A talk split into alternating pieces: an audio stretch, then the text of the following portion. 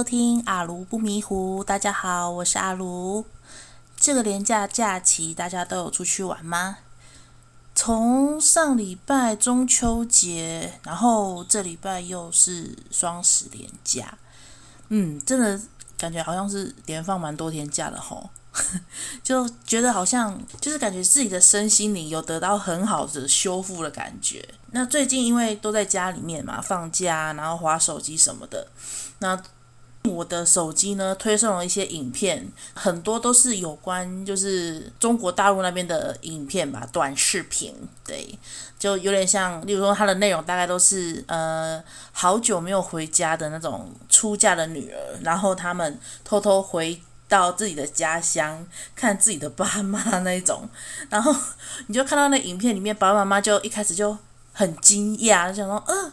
怎么，诶，女儿回来了，这样子就是很感动，这种很亲情的感觉。啊，不然就是那种什么，诶，爷爷奶奶啊，跟自己的孙子感情很好，可能小时候就是给爷爷奶奶带大的吧，然后可能孙子长大之后，例如说去外地读书啊，或是工作，那孙子就有一天也是一样嘛，就不辞千里回家，或者是说啊，爷爷奶奶很想孙子孙女，然后自己做什么好吃的，然后给孙子送去这样子，诶，然后。大概的类型都是这样子，就是那种很感人，然后像什么姐姐结婚呐、然后弟弟舍不得姐姐这种很温馨感人的那种亲情片，我不知道为什么，我每次就是睡前就滑到这种很感人的影片，我就是就默默的流下两行泪，而且不止只是默默流下，有时候就是看到太感动，就是还会你知道起来就鼻涕塞住了。然后还要起来蹭个鼻涕，蹭完蹭干净了才去睡觉，这样就觉得哦都要入睡了还一直哭，就觉得很累。但是好像哭完好像有点就是帮助入眠的感觉。我觉得我是一个很容易 投入到影片里面的那个那种情绪啊，或是角色，就觉得诶，我好像就是影片中的那个人。虽然可能例如说什么。诶，结婚这种啦，姐姐结婚，我是还没结婚啦，但是我就是很容易感受到那个里面的人的情绪，就感觉说我好像就是在经历这些事情啊，像什么难过啊，或很生气、很开心这种，就是非常就是能够感同身受，嗯，那这时候呢，我就想到我以前的一个故事。就是我以前在大学的时候上系上的选修课嘛，那我们系上的教授啊，他这门课就是在讲说，诶，我记得好像是跟人际关系有关的吧，然后他就会请我们就是找就是自己的同学，然后一起手牵手，然后呢，就是你看着他，然后说要进行一个叫做存款的动作。那什么是存款的动作呢？就是，例如说，像是你可以赞美对方啊，诶，表示感谢啊，或是分享你自己内心的事物这样子。对，就是这个动作就叫做存款。那相反，提款，提款就是，例如说，你去骂他，就是有负面的那一种负面情绪的的投射，或者说啊，你不理他，你不跟他讲话，这种就是提款。那那一那一堂课就是叫我们要跟。朋友存款，然后我们就我就跟着我的一个同同班同学，那就就一起做这个，就是老师叫我们要存款的一个行为这样子。然后呢，这件事情那时候我一开始知道的时候，我是觉得很 shock，就是到底是什么事情呢？就是我的同学，他他那时候跟我分享他最近发生的事情，然后他就说，嗯、呃，我觉得他可能也是压力太大了吧。我现在好久好久没有讲到这个故事，因为这个故事我从来都没有跟我我们的同学说过，朋友说过。然后那时候我的当下真的是非常的震惊。首先就是我的那女同学，她就跟我说，那一阵子她没有来上课，很有请假，是因为发生什么事情。然后她就跟我说，其实她跟她的男朋友就是不小心。怀孕了，这样，她男朋友让她怀孕了，然后那时候我们才大学生呢，也还没毕业，然后他们也觉得说她也不可能，还那么小，又还没有毕业，然后结果女方我同学就是怀孕了，那她跟她男朋友商量好，就觉得说，嗯，那我们还是先把那个小孩就是拿掉，结束妊娠这样子。对，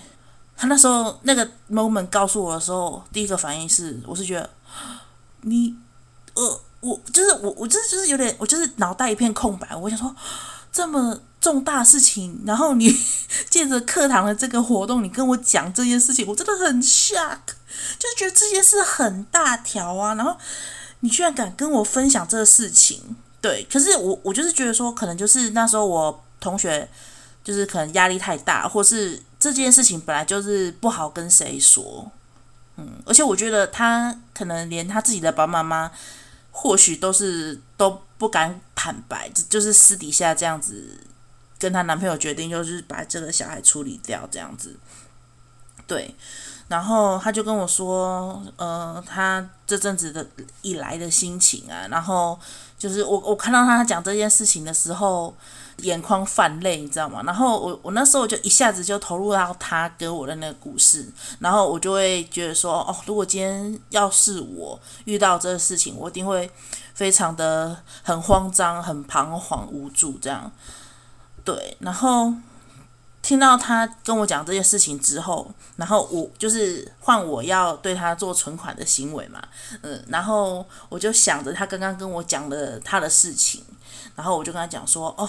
某某某，你我我刚刚第一次知道你跟我讲的这个事情，我真的很惊讶。然后这阵子我也不知道，原来你发生了这么就是很很很大的事情，然后我我我都不知道，然后我也觉得很抱歉。然后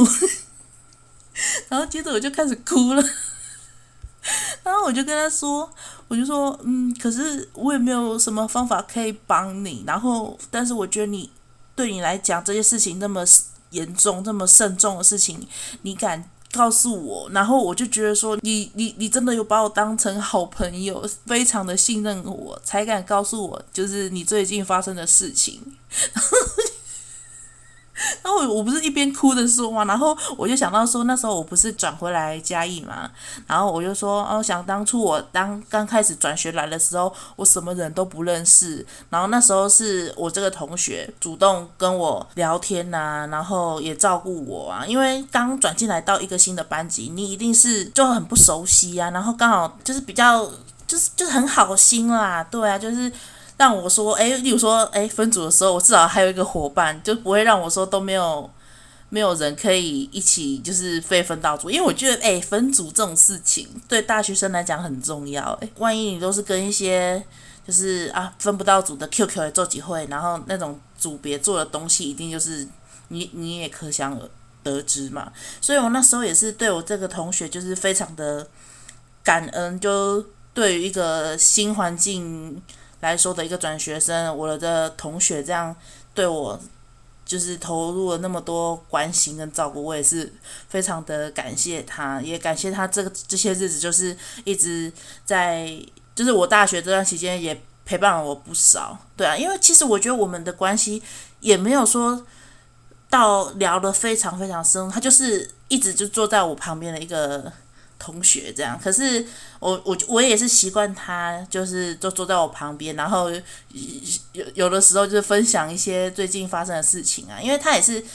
我我我是住家里嘛，然后他也是在外面住宿，然后其实平常下课期间就是放学的时候也没有什么交流，就是只有在学校的时候可能才有多一点的互动。那对于他跟我讲这些故事，我就是我就觉得我就是非常的能够。感同身受他的那个心情，所以我就觉得说，从那个时候开始，我我就发现，哎，其实我的性格就非常很容易被一些言语啊，或是一些文字，或是一些画面，那那那些情感就带入其中。那后来好几年以后呢，然后我在看一些科普类的影片的时候，我才知道说，哦，原来我是属于。高敏感族群，我我平常时候看一些卡通啊，那种很好笑，像我那个标题讲说，我看《乌龙派出所》，我都可以看到哭诶，就觉得人家都会觉得说这是很搞笑的，可是。他们有时候会有一些很感人的剧情，对啊，我就是很容易被感动到哭的人，就不管是什么亲情、爱情、友情这种非常。就是这种题材的，我我真的是受不了。我只要看到，我就是非常的非常很容易，就是情绪一来，马上就是两滴泪飙给你看，这样。对，那我刚刚讲到说什么是高敏感族群呢？其实我自己也不是什么心理行为专家啦，或是什么很厉害的学者。我这些有关于高敏感的族群的一些叙述呢，都是参考 YouTube 的影片。有一个频道叫做“维思维”，维就是四维八德的维，嘿，那思维就是。想象的那个思维嘛，微思维，那也是从它里面的影片内容整理，然后和参考，然后分享给大家。就是如果有兴趣的话，可以去搜寻看看什么叫做高敏感族群啊，或是一些其他的，呃，比如说共感人这个这种题材，很多相关的影片都可以让大家去参考。那我简单的来讲一下，那什么是高敏感族群呢？那它的定义是一群对内在或是外在刺激都很敏感，而且很容易被情绪淹没的一群人。它不是一种疾病哦，它是一种心理的人格特质。那它的特质就是敏感度很高，好，比一般人都更能快速的察觉事物的细微变化。那对他人的情绪感受呢，也非常的强烈，包含是正面的或是负面的。例如说，对方给你传达一种很正面的、开心的感觉，那你自己也会觉得说啊，我也很替他开心。那如果说他其实今天是表达个很负面的，我说哦，我好，我好累哦，或者说哦，我很难过。那你你听的人就会觉得说哦，我也好像在跟他一起经历过他那些负面的事情。根据统计呢，这个世界上有百分之十五。到百分之二十的人都是属于高敏感族群，我觉得其实这比例蛮高的诶，大概是五个人里面有一个人就是属于高敏感族群。对，那目前也没有一个实验能够证明说他的男女比例是是怎样，没有说哦，一定女生就比较多是属于高敏感族群。或是男生这样，没有单指哪一个性别，高敏感族群的人比较多。那高敏感族群呢，它有以下四种特征。第一个呢，就是深度处理能力。什么是深度处理？那这边也可以解释说，呃，例如说是考虑很多，哎，这时候就要 cue 一下那个李玖哲的歌，是我想太多，你总这样说。就是非常会想很多的一个人，对，就例如说，呃，我遇到问题的时候，哦，我我我要做怎么决定？我的决定会不会影响未来的发展？又或者是说，哦，我会付出什么代价？那别人会怎么样看待我？我觉得我我我我我就是这样子诶，就是会常常说啊，我遇到一个事情或一个难题的时候，我就想说，我就会想很多，说如果我我决定做还是不做，那我可能。会遇到的困难是什么？然后就是就是想太多啦，就是这样子。对，所以我觉得这一点对我来讲是非常符合的。然后他也解释说，深度处理就是把一件事情呢套用在自己以前呃的经验或是观察到的事情联系起来。不过也是因为常常这样子，会导致自己的脑袋信息量过大。然后会变成宕机，然后这一点又想到我自己啦。我自己呢，我觉得我记忆力还算蛮强的，就有些，例如说学生时期的事情，有些小事情哦，就记得很熟。诶，可是这个不是表示说我变老了，因为人家不是说。越就是年纪大的人，就对以前事情记得非常清楚。那最近的事情就是记不起来。没有，我不是这一种，我不是这一种的。我最近的事情也是记得起来啦。OK，那不过就是因为像他所说的，因为你自己的头脑信息量太多，所以有的时候真的会有一种就是脑筋转不过来的感感觉，就是处理不过来。你的信息量太多，你就是你脑中的抽屉。太多东西了，然后其实你应该是记得的，但是你就是不知道要从哪边开出来，就是变成一个脑袋一团浆糊，就整个大爆炸这样。对，这是其中一种高敏感族群的特征。那第二种特征呢，就是容易受到过度的刺激。像是外在的环境啊、惊吓，或者是不要盯着我做事情，这三种情况，我觉得非常符合我本人的状态。哦，例如说第一种外在的环境，像我自己睡觉的时候，我就是一定要关着灯睡觉，我就是很不喜欢有小夜灯的那一种微弱的光线，虽然。有微弱光线，我也是睡得着，但我不过我还是觉得就是全黑暗暗的这种环境，我比较容易入睡。那像是我妹啊，她有时候要很早起来，然后就会到我房间，就是开灯找衣服穿，因为我跟我妹的衣服是就是一起放在我我房间这样，然后她都会，因为她跟小孩子睡嘛，她有时候她很早很早要起来出门的时候，就会来我房间找衣服，然后刷牙洗脸之类的。那那时候我我一定是在睡觉，然后只要她每次进来我房间开灯在找衣服的时候，我就算是熟睡状态，我也我也会知道说啊，我妹进来了，我妹醒了，她在拿衣服了，就会被他开灯的那个亮光就是会叫醒，就是非常的敏感，就除非啦，除非我那一天可能是真的非常非常累，就是整个就是睡死状态，不然的话。几乎九成我都知道，说，哎，他来我房间了，这样子，嗯，那一些外在环境像什么太吵，太吵的话，我也是觉得整个人就是很阿杂，哎呀，啊，不过因为我家那两个小外甥就是训练了，训练了我那种能够耐嘈杂度的那种指标有比较提升了一点，对，可是我还是比较喜欢安静的地方啦。就是该安静的时候要安静，该 happy 的时候，该嗨的时候，当然你嗨你是没关系。哎呀啊，然后接下来就是惊吓，我这个人也很容易被人家吓到呢。对啊，我就是，其实我就是一个非常胆小的人，我什么都怕。我怕什么嘞？我怕我怕动物嘛。我以前说过我怕动物，我什么动物都怕。像我们家对面有养猫咪，然后我那个我妹的我妹的小孩都会常常去叫我。牵她的手，然后叫我去碰那个猫，我说我不敢。然后昆虫、蟑螂类，当然蟑螂很多人都怕啦，就是这种很小会动的那些生物，就是会怕。然后常常就是一个身影过去，还是说一个声音什么的，就我就会我就停下来自己的动作，说：“哎，这是什么东西？”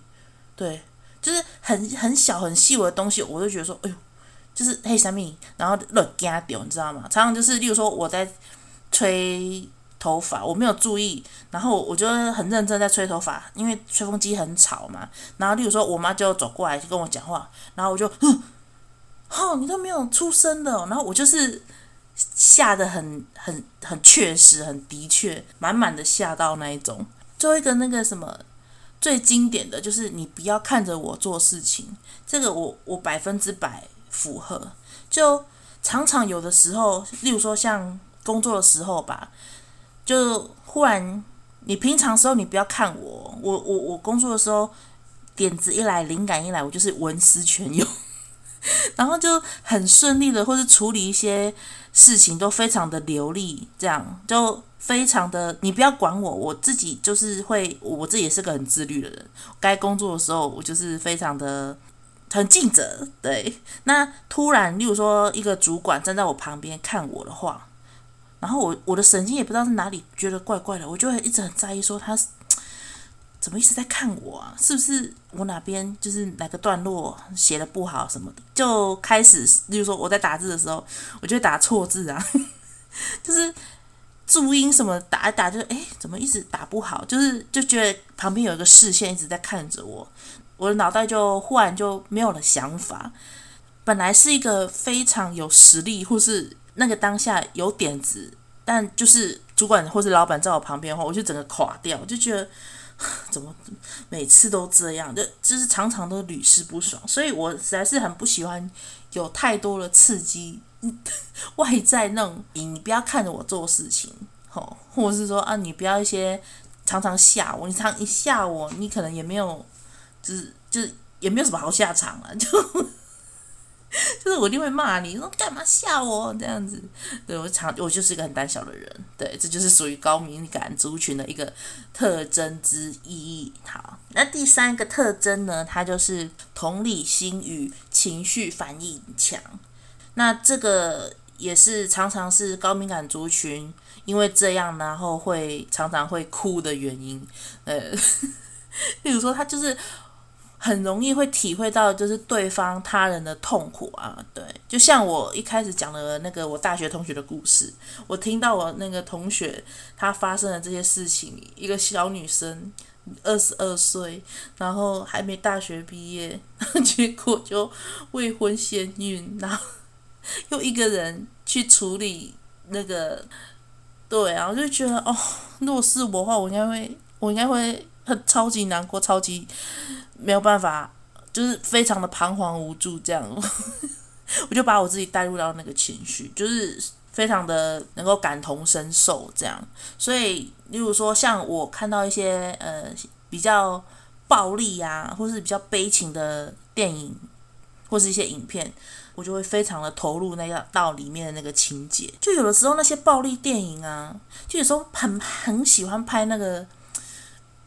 被害者被打的那个，或是那种感，就是那种特写，就整个 focus 在你他哦。他现在被打了，还是说被侵犯了？那种很无助、很绝望、快要崩溃的那一种，我就觉得，我看了当下就觉得啊，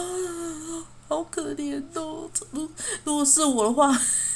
就是觉得，就是觉得非常的难过，就好像我刚刚被那个，就像我我真的被那个凶手吊起来打，那个人就是我这样子，非常的能够就是投入在其中。所以如果有看到那种暴力成分或是悲情的内容的影片，我每次看我都觉得耗了我非常多的那种能量，就觉得哦，看了我都就是心力交瘁。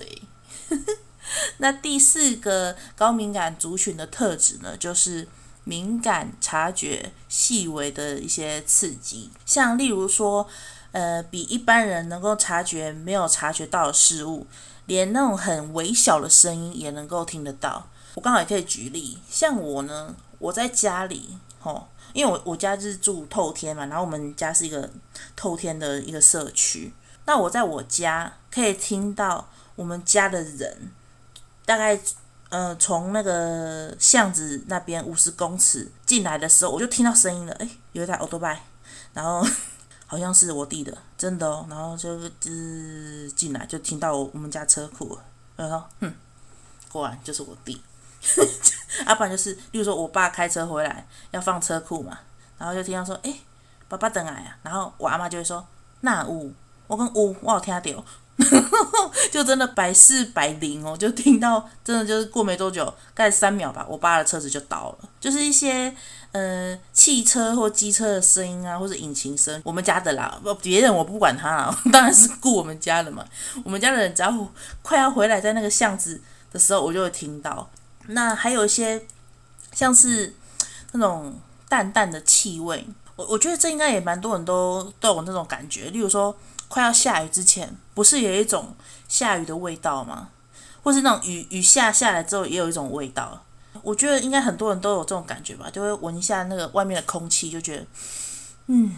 好像快下雨了。然 后果真没多久，就真的下雨了。嗯，或是说对味道很很敏感，比如说，哎，我房间有一个，嗯，这是什么味道？好臭。或者说，哎，这个味道我喜欢。就是你的那个取向是很明显，就是什么是我喜欢的，什么是我不喜欢的，就是非常的爱恨分明。对，所以其实我觉得这一种特质的人，应该也很适合去做一些，呃，例如说什么，诶，闻香师哦，诶，是闻香师吗？还是那种做香水的这种职业？就觉得，诶，这种特长如果拿来去做，需要很敏锐观察，或是那种。这种细微的不同的东西就非常的适合，或是像我最近啦，我们家家里面，我我住我住二楼，然后我家的人在下面吃那个油啊，然后 他们备油啊的时候，他一播的时候，我我我就闻到说，哎哎，那什么味道？然后就闻一下，哎，下面我家人在吃柚子，我就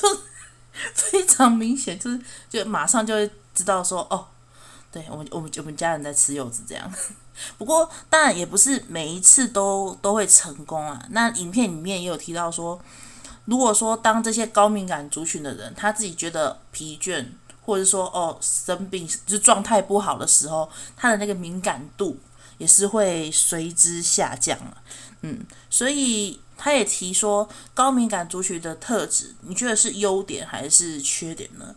就是你常常很容易被对方的情绪影响、感染，然后你就变得好像，比如说很悲观啊、很悲伤，或是很暴力。其实我觉得，到底是优点还是缺点，其实当然是很难说。但我觉得都是各有利弊啦。你可以把你很敏锐、很敏感的地方，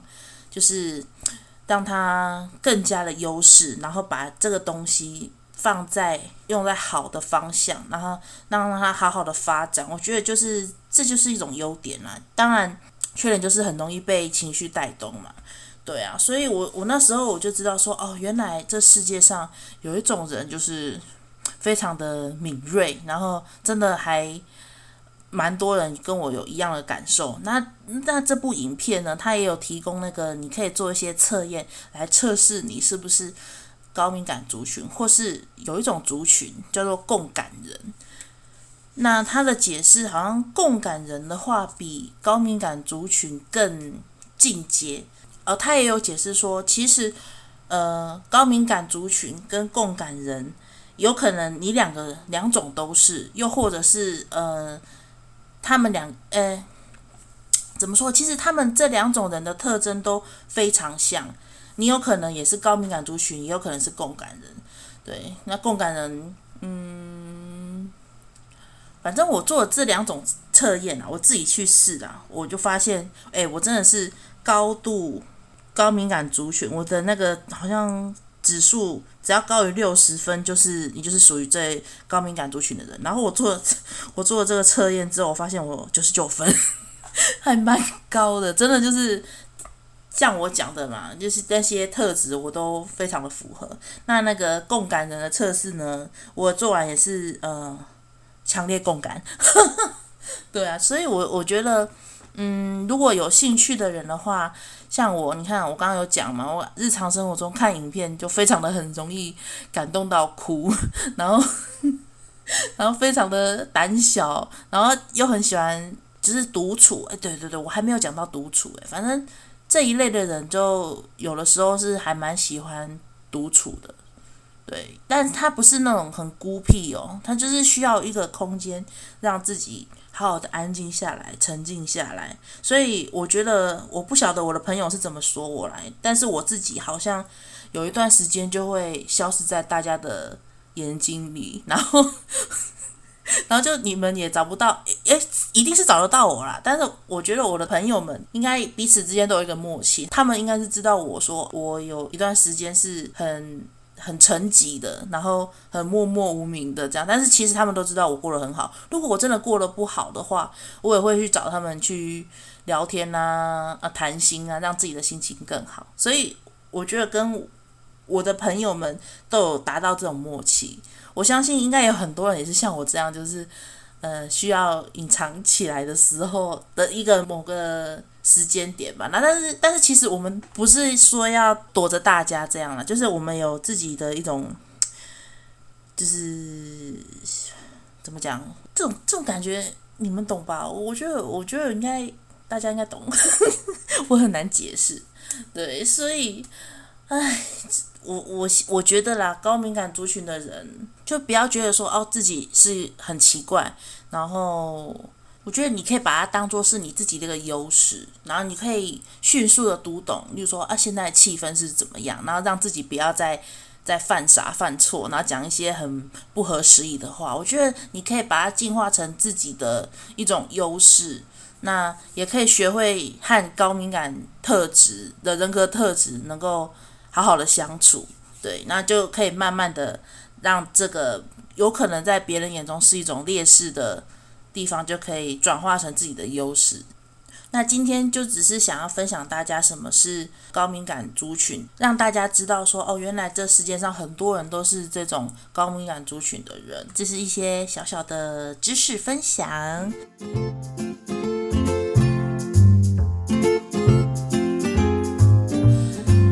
的题外话时间呢，我们要来讲一下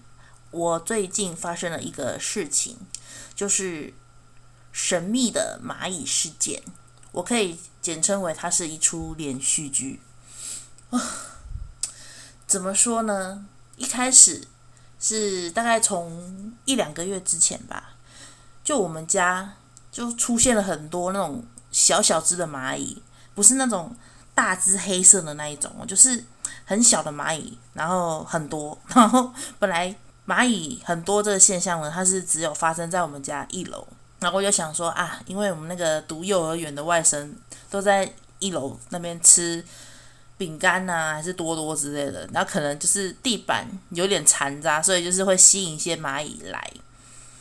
可是我阿嬷其实都有在拖地呢，所以我是觉得说，就是很不解为什么还是那么多蚂蚁。嘿，然后渐渐的，就我发现我们家我的房间二楼的房间也开始出现很多蚂蚁，然后呢，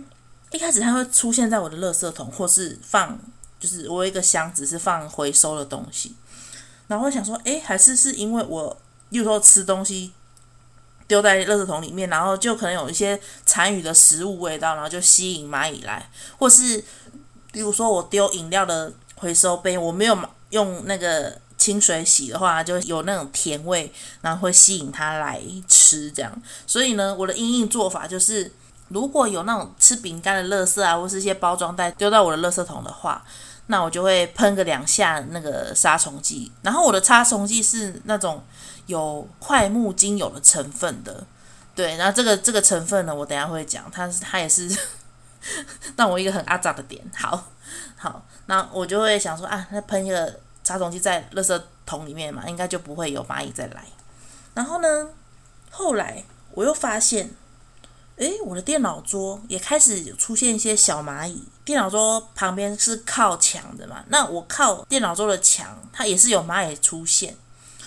然后时不时哦，就有小蚂蚁在爬来爬去，像我的那个什么荧幕啊，电脑荧幕，或是我那个书架上面都有蚂蚁在爬。这个情形呢，我也是，就是有看到蚂蚁，我就是立刻把它撸游戏嘛，对啊。然后我旁边，我电脑桌旁边还有一个抽屉桌，然后里面。也不是里面啦，反正就是也不晓得是不是我这个电脑桌抖鬼，然后我的那个抽屉桌也是都有蚂蚁在爬，就是但是没有很多，大概都是那种看到的话就是两三只这样子。对，然后我就觉得说，哎，不行，怎么这么多蚂蚁？我我我必须要想点办法。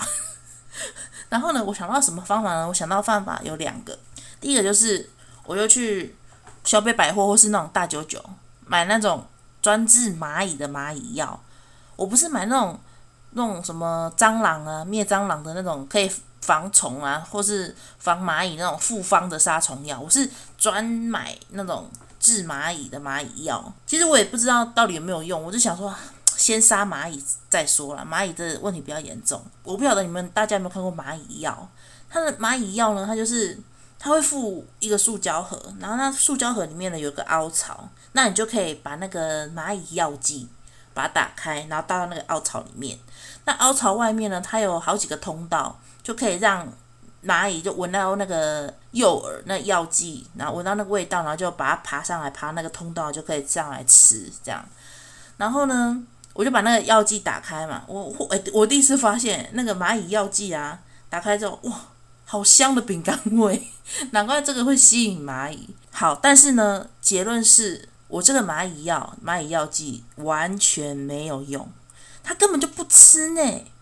而且我甚至都没有看过有蚂蚁跑进去吃那个蚂蚁药。然后我就说啊啊，这是有路用啊，没路用。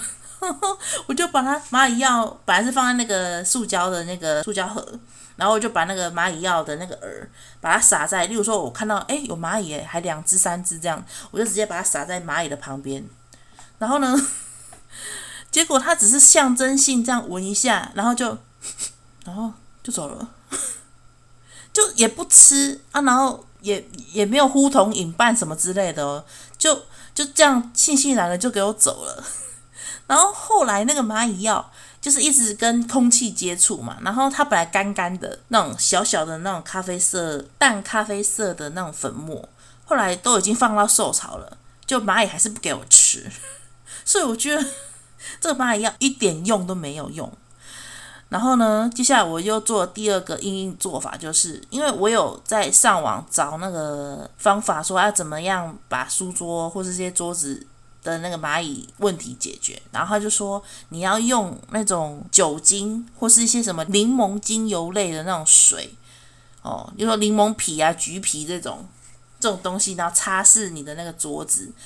它主要的目的是要把你桌面上可能沾染一些食物味道的表面让它擦掉，那那个蚂蚁就不会闻到有那个食物的味道，它它它就会去吃，这样才有可能会把这个蚂蚁的问题解决。那我就听了这个方法，那好不容易呢就把我的书桌跟电脑桌整个就是清空，然后整个。擦得很干净，用酒精啊喷呐、啊，然后抽屉桌旁边的抽屉桌也是一样啊，整个那个书啊、那个化妆品之类的保养品都把它移开，在那边擦擦擦擦擦擦，擦完很干净了哦。结果呢，还是没有得到改善，还是有蚂蚁会出现，就觉得到底为什么？然后更可怜的是，哎，这是连续剧哦，它有点久，算了这个故事。我真的不想要讲，可是真的蛮长的，好，请大家耐心听完。然后呢，我擦完这些桌子的的时候呢，与此同时，我发现我的厕所居然也有几只蚂蚁在爬来爬去。然后，其实我我就开始担心，哎，人家不是说有糖尿病的人厕所会有蚂蚁吗？但是我没有糖尿病啊，还是其实有，我有糖尿病，我不知道。然后我就觉得。我就觉得很慌哦，我就说，诶，为什么厕所都有蚂蚁了？到底是从哪里来的？难道是从我的尿？我就觉得我傻眼呢。然后我不是说我有我有找资料吗？要怎么样解决蚂蚁问题吗？然后有一个关键，他就是说，你一定要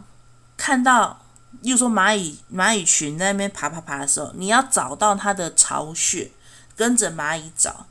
然后要把它的巢穴灭掉，你才能够。根绝蚂蚁。后来就是我买了蚂蚁药，擦了桌子这些因应措施之后，然后一样没效嘛。然后某过了大概三四天，对，有一天我在厕所刷牙的时候，我就看到行走的蚂蚁一整排哦。这次我我真的看到一整排的蚂蚁在爬来爬去，我就想说啊，找到了，就是你。然后我就跟着那个蚂蚁蚂蚁串，我也不会讲了，反正蚂蚁爬爬爬爬，然后我就看到说，诶。反正它就是爬到我的墙壁，我厕所外面有放一个衣柜，墙壁又爬到的蚂蚁又爬到衣柜，那衣柜上面好像又有蚂蚁在那边爬来爬去，因为那个衣柜上面有放一些，例如说冬天的衣服啊，用一些那种什么压缩袋的衣服都放在上面，压在上面，其实上面是很多东西，然后很重。其实我也很不想要 这么累把那些衣服都拿下来看，但是真的我就已经看到。有蚂蚁在爬了，而且真的很多。我只是侧眼侧眼看一下，我就觉得 有，我看到了，我看到它的巢穴。所以呢，那一天呢，就是我我不是说我在刷牙吗？然后刷完牙之后，我就要开始，哎，其实刷牙就代表什么？刷牙就是我要睡觉了。结果我就睡前。发现这个蚂蚁窝，但是我不能不处理，因为真的很恐怖，很多爆多，所以呢，我就认份的把那些衣服啊一袋一袋拿下来，然后呢，我就发现我的衣柜，我的衣柜它是一个木质的衣柜啊，其实那个也没有很旧呢。重点来了，我就看到我的衣柜上面有好多蚂蚁，还有蚂蚁蛋。就是一直爬来爬去，然后就一直从的那个衣柜下面然后延伸，然后到我的墙壁，然后墙壁到到我的厕所，然后 才会让我发现。我想说完了，抓晒了，我赶快拿我的那个精油，快木精油那个杀虫剂。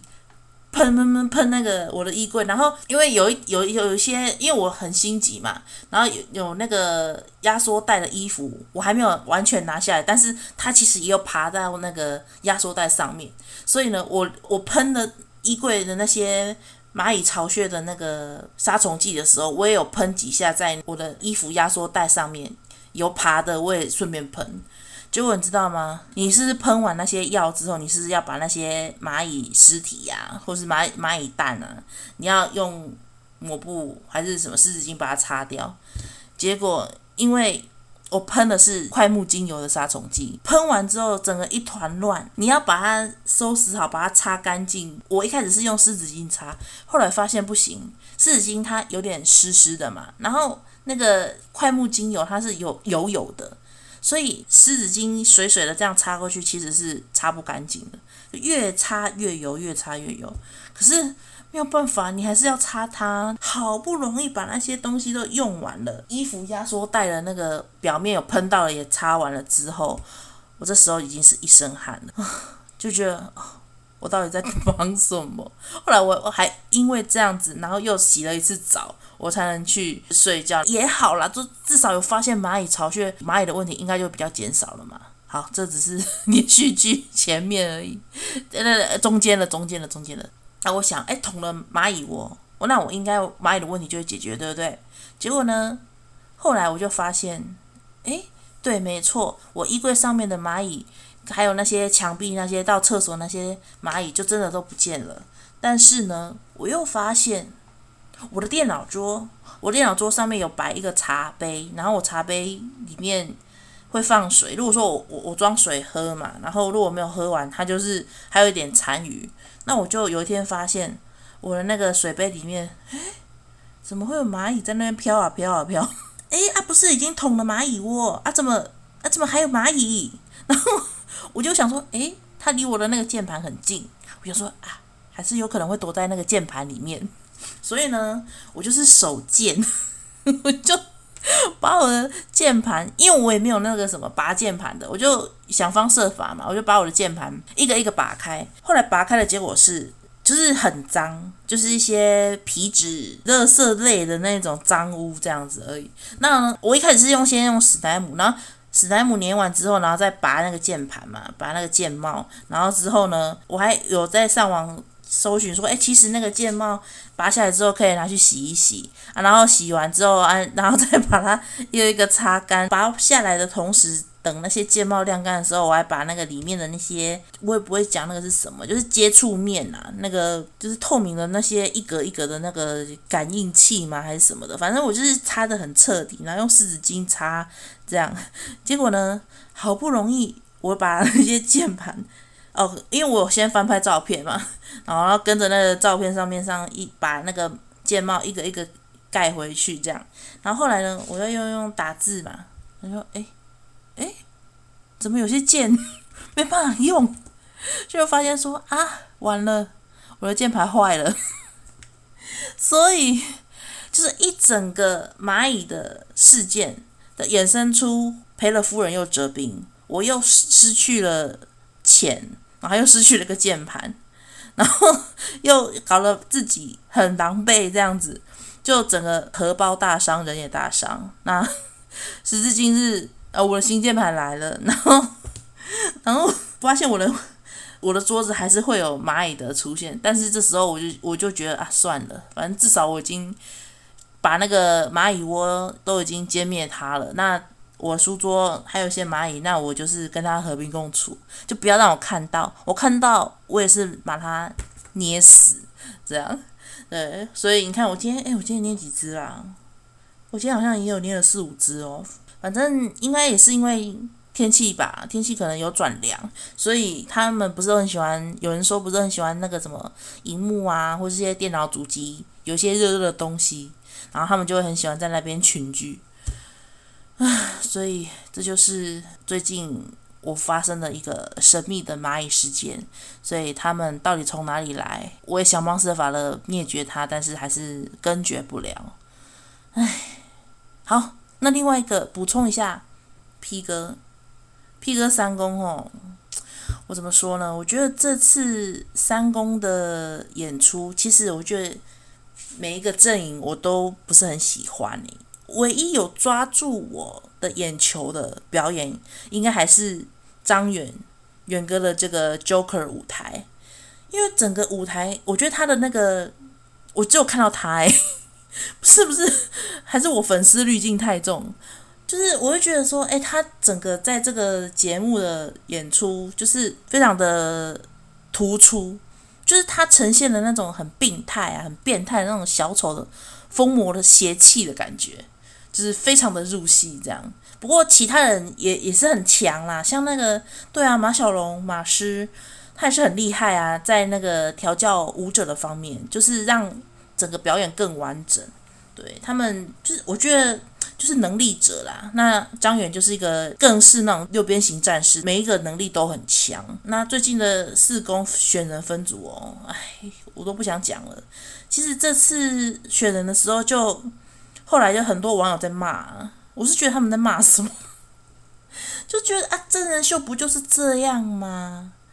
就好像因为那个陈楚生跟王月心 吵架，然后张远还被人家说很绿茶，在那边拱火，想说算了算了，到底不懂哎。